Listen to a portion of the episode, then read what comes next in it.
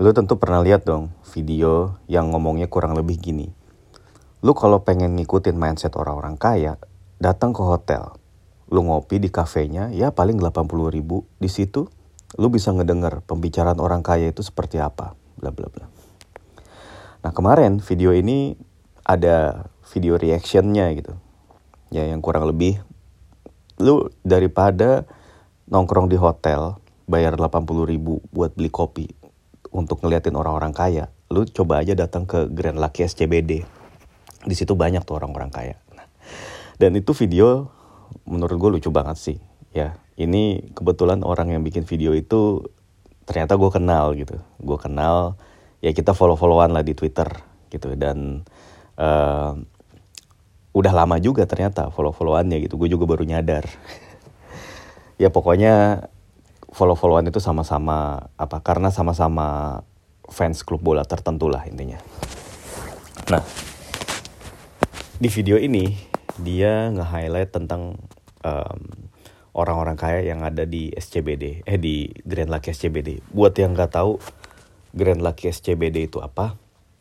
Itu kayak semacam uh, bukan mall sih ya, kayak supermarket. Ya, tapi supermarket besar dibilang supermarket yang kayak apa Superindo atau Giant yaitu kayaknya masih lebih gede deh Grand Lucky itu. Karena Grand Lucky itu um, dia di menempati satu lahan besar gitu ya yang di SCBD nih ya. Satu lahan besar tempatnya luas banget ya. Terus parkirannya selalu penuh dan isinya mobil-mobil mewah macam Alphard ya. Terus uh, Lexus ya. Pokoknya mobil-mobil yang di atas 1 M lah banyak yang parkir di situ. Terus isinya yang belanja di situ tuh kebanyakan orang-orang bule gitu ya. Kayaknya ekspat-ekspat di Jakarta gitu ya yang udah C-level ya, CEO, COO, CFO itu rata-rata belanjanya di situ karena emang toko ini uh, menyediakan banyak sekali eh, barang-barang impor gitu ya kayak daging-dagingan, sayur-sayuran, terus uh, noodles, terus coklat-coklat, kue-kue dan lain-lain, minuman-minuman itu banyak yang impor gitu. Itu mirip-mirip lah sama Kemcik di Pacific Place, cuma ini lebih gede aja. Ya terus terang gue juga cukup sering sih uh, ke Grand Lucky sini gitu. Gue sekeluarga gitu ya. Kalau lagi pengen refreshing, nggak tau kenapa gue tuh pengen ke Grand Lucky. Mungkin di sini mental miskin gue berbicara gitu kali. Ya maksudnya kayak aduh kayaknya ngelihat enak aja gitu ngelihat orang-orang kaya di situ pada belanja gitu yang mereka tuh uh, beli telur beli apa daging beli daging giling beli sosis beli sayuran itu di situ gitu.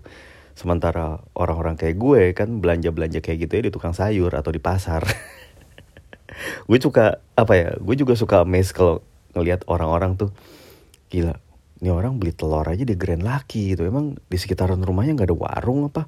Apa nggak ada Indomaret apa? Ya gue jadi kayak menerka-nerka wah ini orang-orang yang belanja di Grand Lucky sini minimal rumahnya tuh di Pondok Indah atau Menteng yang susah nyari Indomaret di sekitaran rumahnya gitu. Sepelemparan batu rumahnya tuh nggak ada Indomaret gitu. Dia harus keluar ke jalan raya dulu baru deh itu nemuin Indomaret dan mereka pun kayaknya kalau ke Indomaret paling beli rokok ya. Atau mungkin orang kaya tuh nggak ngerokok ya karena tahu dampaknya buat kesehatan. Jadi atau mungkin mereka itu cuma ke ATM ngambil duit di ATM juga nggak mungkin itu. Kayaknya less likely gitu orang kaya stop uh, mampir ke Indomaret atau Alfamart buat ke ATM gitu. Terus uh, yutek-yutekan sama tukang parkir di situ. Kayaknya agak-agak nggak mungkin ya. uh, Grand Lucky di sini tuh emang um, apa ya kayak lebih dari menawarkan pengalaman sekedar per, uh, pengalaman berbelanja. Karena hal-hal tadi gitu barang-barang yang lebih uh, brand uh, bukan branded kayak nggak semuanya biasa kita temuin sehari-hari gitu barang-barangnya. Ya nggak banyak barang-barang yang gak ada di Indomaret ada di situ terutama kayak coklat-coklat sereal-sereal ya es krim ya terus susu produk uh, apa produk dairy itu banyak banget di situ. Terus kalau enggak kalau lu pengen bikin pasta di situ banyak banget pasta-pasta yang enak gitu ya. Pasta-pasta yang tinggal lu masak terus emang enak gitu dan uh, keju-kejunya juga banyak ya. Terus uh, pokoknya perlengkapan lu bikin makanan-makanan bule lah.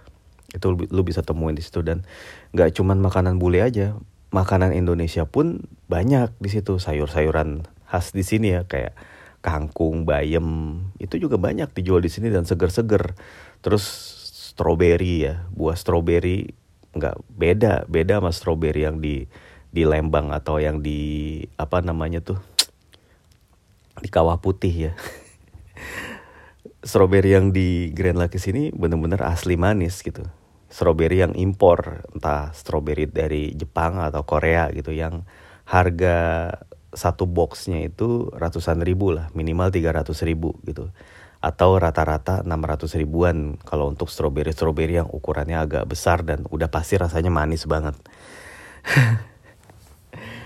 ya gitulah kalau lu udah kalau udah pernah makan stroberi kayak gitu lu nggak bakalan uh, mau lagi makan stroberi stroberi uh, ciwidey lah. Emang ngerusak tuh kadang-kadang tuh kekaya kekayaan dan kemewahan itu merusak lidah dan selera lu sih. Anyway terus uh, apa ya, dia juga memperhatikan perilaku perilaku orang-orang kaya gitu. Terutama anak-anaknya ya kayaknya emang kalau gue perhatiin di Grand Lucky gue gue hampir nggak pernah ngedengar anak yang tantrum gitu.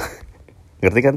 Kalau anak apa ya lu kalau belanja di tempat lain emang sih gue harus uh, mengakui juga gitu. Gue bukan bukan maksud gue sekedar amplifikasi dari video yang tadi tapi emang harus gue akui ya banyak benernya bahwa ketika lu belanja di tempat-tempat biasa tempat-tempat umum di pasar di minimarket atau di ya di supermarket supermarket yang kelas bawah lah menengah atau menengah ke bawah itu sering banget dengar anak tantrum ya.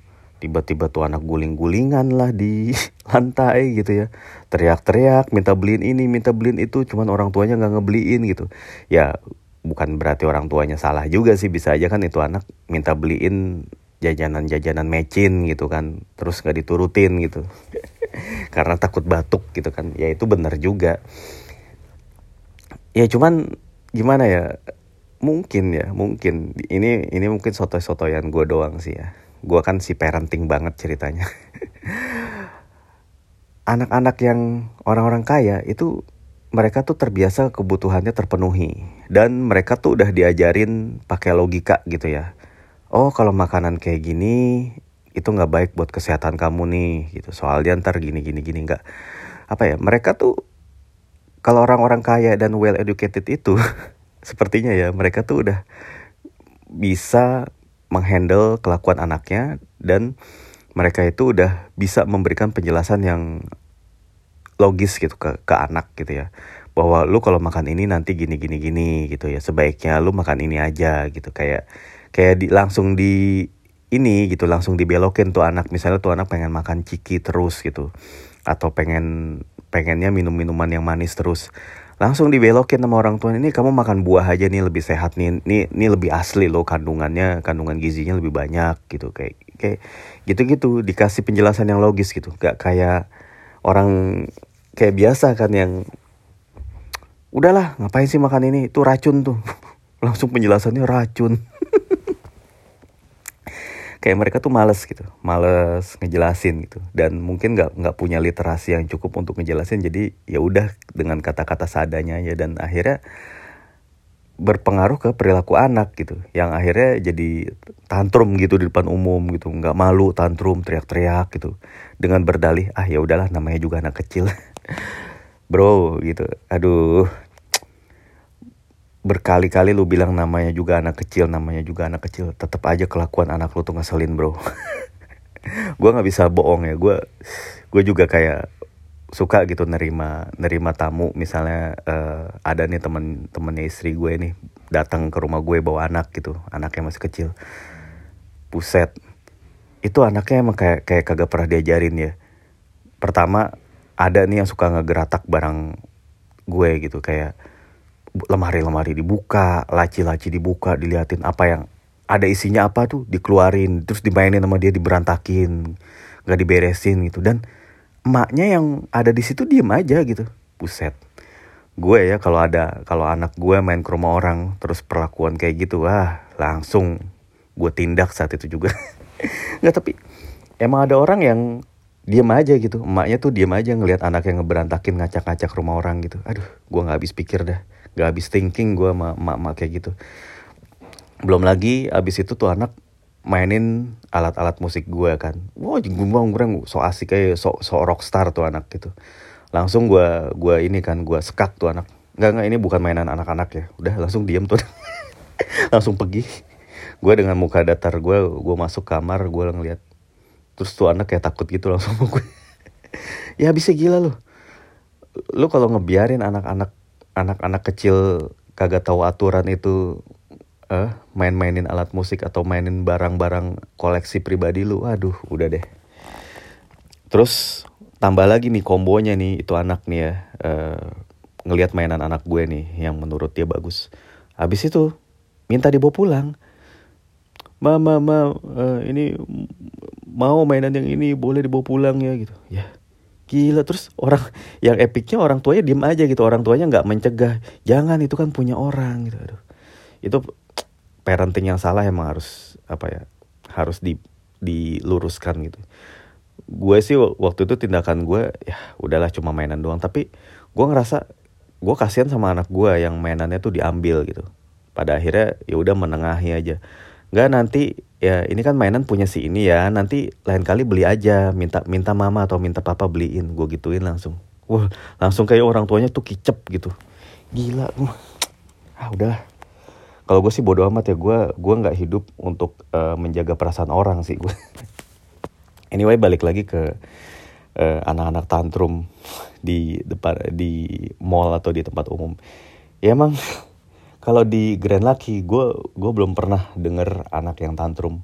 Anak-anak bule atau anak-anak Indonesia yang kelihatannya orang tuanya kaya itu mereka mereka tuh kalem-kalem gitu. Mereka kalem-kalem gak lari-larian gak nggak yang ngambil-ngambil barang nggak yang minta-minta ma minta ini pak minta ini gitu. Atau kalaupun minta mereka cuman kayak ngambil hmm, gitu kayak nunjukin. Terus orang tuanya cuman ngangguk atau ngegeleng udah gitu. Nggak yang berisik gitu. Emang apa ya orang-orang yang lebih apa ya yang punya kelas gitu ya kalau gue perhatiin. Terutama di tempat umum mereka tuh nggak berisik. Ya mereka tuh nggak yang nggak berbicara keras nggak yang ketawa cekikikan gitu. Itu jadi pengingatkan gue kemarin pas lagi naik MRT ya uh, ada sekelompok emak-emak nih. Emak-emak gue nggak tahu lah dari mana tuh mama dia dari Ciledug kayaknya sih karena dia turunnya di Blok M habis itu kayaknya dia lanjut ke Ciledug Tangerang gitu ya itu dia tuh habis habis foto-foto di ini di Bundaran HI karena dia emang secara vulgar ngeliatin memperlihatkan foto-foto ih kirim kirim dong foto ke WA gue kirim dong foto. Dan mereka tuh berisik dan ngobrol-ngobrol so asik sambil ketawa-ketawa gitu. Kayak terus penumpang yang lain yang rata-rata orang kantoran situ kayak cuman ngeliatin ngeliatin dengan muka sebel dan dan apa ya cuman ya udahlah can help it gitu loh ya gitulah ya. Terus uh, abis itu uh, tadi apalagi tuh gue mau bahas? Ya ya emang orang-orang yang belanja di Grand Lucky itu mereka tuh nggak pernah lebay dalam bereaksi gitu. Misalnya anaknya minta apa atau misalnya anaknya bertingkah apa mereka punya cara gitu. Entah dengan eye contact entah dengan kode-kode apa pokoknya mereka tuh nggak menimbulkan keributan gitu. Nggak yang kemudian marahin anak di di depan umum nggak yang kemudian boh ngebiarin atau ngebiarin anaknya tantrum gitu ya. Wah itu itu malesin banget sih malesin banget. Gue juga uh, belum lama ini juga kayak ngelihat uh, anak tantrum yang diajak naik MRT sama orang tuanya gitu pas lagi libur lebaran. Jadi jadi tuh anak itu emang jalan ke mana-mana jalan ngeganggu orang gitu. Dan pas tuh anak itu di dilarang atau coba digendong tuh anak malah jadi tantrum. Gitu. Tahu deh gue gue nggak ini sih ya apa mungkin anak tantrum itu banyak sebabnya lah dan banyak uh, pemicunya banyak triggernya ya. Gue juga nggak nggak bisa sembarangan ngejudge lah. Gue nggak gue nggak ngerti soalnya anak gue pun alhamdulillah nggak tantrum gitu tapi anak orang mungkin dibiarin tantrum dengan alasan ya udahlah namanya juga anak-anak terus balik lagi ke Grand Lucky ya hmm, katanya di Grand Lucky itu food courtnya murah menurut gue nggak juga di Grand Lucky itu ada paradoks juga yang menurut gue rada aneh. Segitu mewahnya itu uh, pusat perbelanjaan, itu food courtnya masih menerapkan sistem cash. Dia nggak bisa uh, menerima pembayaran lewat uh, QR ataupun um, metode lain lah lewat uh, debit card ya atau card lainnya gitu atau GoPay. Mereka cuma benar-benar menerima cash. Jadi kita tuh beli pizza yang enak tuh di Grand Lucky tuh yang pizza pizza gede ya yang harganya 30 ribuan tapi rasanya enak banget itu belinya harus cash atau kalau beli somai nelayan yang seporsinya 60 ribu ya yang isinya cuma 5 apa 6 gitu itu cash ya. Terus kita beli ayam roasted chicken ya ayam panggang itu juga cash. Beli kue pukis yang enak banget itu itu cash. Terus beli uh, lamian ya mie yang enak juga itu juga harus cash. Begitu juga nasi hainam bakso sama beberapa makanan lain yang dijual di food court situ ya. Ya kue-kue inilah jajan jajanan pasar gitu yang orang orang-orang kaya tuh seneng makan jajan-jajanan pasar yang padahal kalau gue sih nemuin tuh sehari-hari kayak getuk uh, kue apa tuh kue cantik manis kue kue pisang terus kue yang gitu gitulah ya risol gitu. Mungkin buat mereka ih unik ya jajanan kayak gini merakyat ya. Sekali-sekali lu juga mesti main ke pasar juga sih orang-orang kaya ya pokoknya gitu deh um, sebenarnya ya gue juga sebagian besar setuju sih sama isi video video yang tadi gitu. Yang mana kalau lu ngeliat ke Grand Lucky lu kayak ngeliat whole a whole different world gitu di depan lu. Makanannya beda barang-barangnya beda um, orang-orangnya beda. Terus cara orang-orang menghandle hidupnya itu juga kelihatan beda gitu ya. Terus di parkiran ya. Di parkirannya juga orang-orang menurut gue tertib gitu. Parkiran di situ walaupun parkirannya penuh ya tapi orang tuh dengan sabar nyari berkeliling gitu sampai dapat nggak ada yang berebut gitu. Nggak ada yang berebut. Dan orang itu tertib nurunin nurunin penumpang nurunin apa ngangkut barang. Itu mereka tertib dan cepet-cepet gitu. Ya mereka ngerti mereka bayar juga tapi ya mereka emang bayar dan uh, untuk mendapatkan fasilitas ini tapi mereka menghargai orang lain gitu. Nggak kayak mindset sebagian saudara-saudara kita di sini yang mentalnya oh, gue udah bayar nih gitu. Gue udah bayar ya udah gue berhak dong gini gini gini. Mental yang wow gue bayar loh. Jadi seolah-olah karena mereka udah bayar mereka kayak berhak semena-mena gitu. Kayak apa ya? Gue juga kayak uh, sering denger ya hmm, misalnya orang di kereta nih ngangkat telepon berisik banget gitu. Ngangkat telepon berisik dan pakai nggak pakai speakerphone sih pakai telepon biasa pakai uh, audio biasa gitu nggak di speaker. Cuman ngomongnya berisik banget. Oh iya pak tenang aja pak. Ini udah diurus pak anak bu sama anak-anak buah kita. Itu kan ada teman-teman kita tuh yang direktur. Ngomong keras-keras gitu seakan-akan dia pengen tampil pengen pengen nyombong gitu di depan penumpang-penumpang lainnya terus akhirnya ya gue denger bapak-bapak itu uh, ada yang neriakin satu orang wah berisik kampungan jangan berisik dong. Langsung oh iya tuh berisik banget tuh. Udah aja terima teleponnya udah gitu. Dan biasanya orang yang ditegur gitu nggak terima apaan? Saya kan bayar di sini. Itu sering gak sih nemuin di sini? Dan apa ya gue jadi kayak mikir jangan-jangan orang-orang apa orang-orang yang bertingkah kayak gitu padahal mereka punya duit itu ya either mereka itu OKB alias orang kaya baru atau jangan-jangan mereka tuh kayaknya dari hasil korupsi. Hmm. ya udah deh gitu aja sih. Udah julid ya. Bye bye